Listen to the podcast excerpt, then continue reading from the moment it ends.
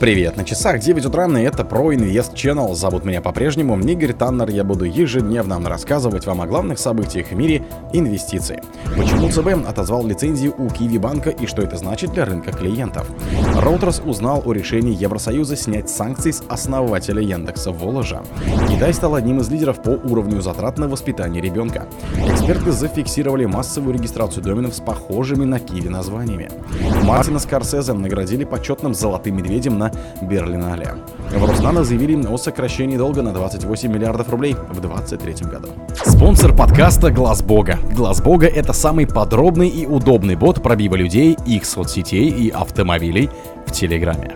Почему ЦБ отозвал лицензию у Киви банка и что это значит для рынка клиентов? Утром в среду 21 февраля ЦБ прервал полуторагодовую паузу в отзыве лицензий у банков. Регулятор отозвал лицензию у Киви банка, на которой работала платежная система Киви. Банк входил в первую сотню по активам в российской банковской системе по состоянию на 1 февраля. Он занимал 89 место. Свое решение регулятор объяснил тем, что банк систематически нарушал федеральные законы и нормативные акты ЦБ, регулирующие банковскую деятельность. Кроме того, Киви банк, как утверждает Банк России, не выполнял требований под ФТ о противодействии отмыванию денег и финансированию терроризма. Информацию о действиях банка, которые имеют признаки уголовно наказуемых, ЦБ передал правоохранителям. Работа Киевбанка была связана с высокорисковыми операциями по расчетам между гражданами и теневым бизнесом, подчеркивает ЦБ. Речь идет о переводах криптообменникам, нелегальном онлайн-казино, букмекерским конторам, а также похищенных средств так называемым дроперам. Кроме того, в релизе ЦБ упомянул многочисленные прецеденты открытия электронных кошельков с использованием персональных данных физлиц без их ведома и проведения по этим кошелькам операций без согласия клиента. Reuters узнал об решении Евросоюза снять санкции с сооснователя Яндекса Воложа.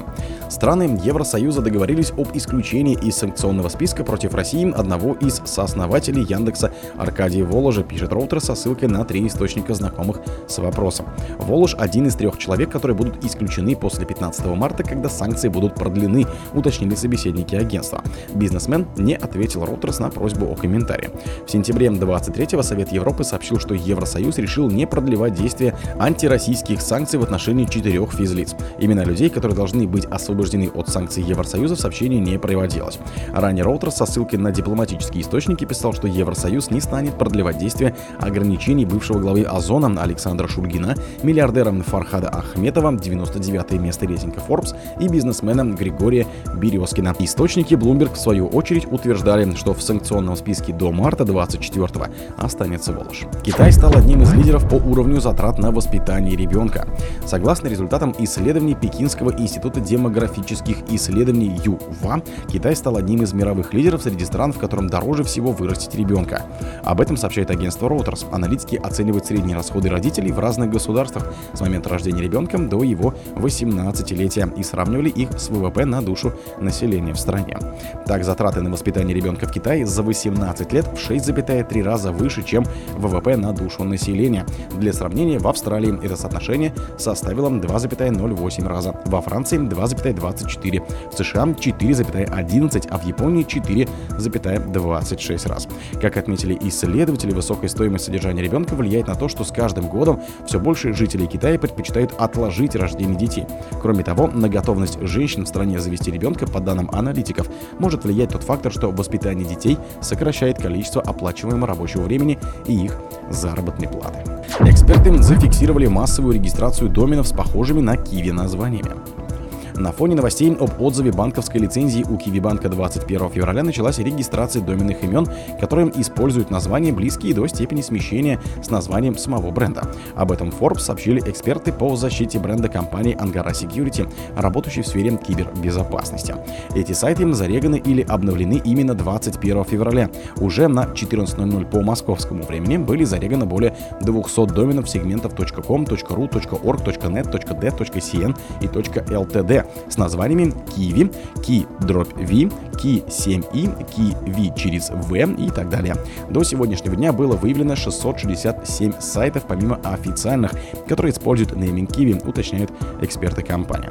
Эксперты Angara Security отмечают несколько сценариев использования этих доменных имен. Домены представляют собой пустые страницы, площадки для переадресации на другие сайты, например, мошеннические агрегаты, либо киберсквортинг для дальнейшей перепродажи. Мартина Скорсезе наградили почетным золотым медведем на Берлинале. 81-летнему режиссеру Мартину Скорсезе вручили почетного золотого медведя за вклад в кинематограф на 74-м Берлинском международном кинофестивале. Об этом сообщает издание Верти. Смотр проходит в Германии до 25 февраля.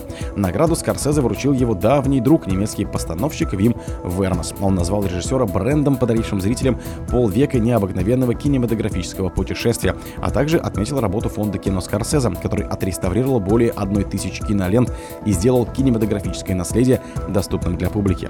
Принимая награду, режиссер в своей речи размышлял о карьере и намекнул на возвращение на фестиваль через пару лет. В Роснанам заявили о сокращении долга на 28 миллиардов рублей в 2023 году. Роснана сократила долг на 28 миллиардов рублей до 69 миллиардов рублей, сообщил управляющий финансовый директор компании Владислав Юнусов Интерфаксу. Основная часть оставшегося объема при этом обеспечена госгарантиями, отметил он. Юнусов уточнил, что из оставшегося долга 48 миллиардов рублей приходится на банковские кредиты. По его словам, долг компании сформировался до 2021 года. С 2021 года она не привлекала долга. Сегодня мы продолжаем работу в целях урегулирования задолженности и восстановления ликвидности. Большая работа была проделана в прошлом году, но еще там требуется принять ряд необходимых решений, сказал Юнусов. При этом он не уточнил, о каких решениях идет речь. Финансовый директор указал, что основной причиной возникновения финансовых проблем в Роснано стало применение традиционных долговых инструментов для венчурных инвестиций. В результате с 2007 года, с момента основания компании по конец 2023 сумма фактически выплаченных ею процентов и купонов уже превышает 150 миллиардов рублей, что кратно выше остатка долга на текущую дату. Из них 50 миллиардов рублей прибыль банков, сказал он. О других событиях, но в это же время не пропустите. У микрофона был Игорь. Пока.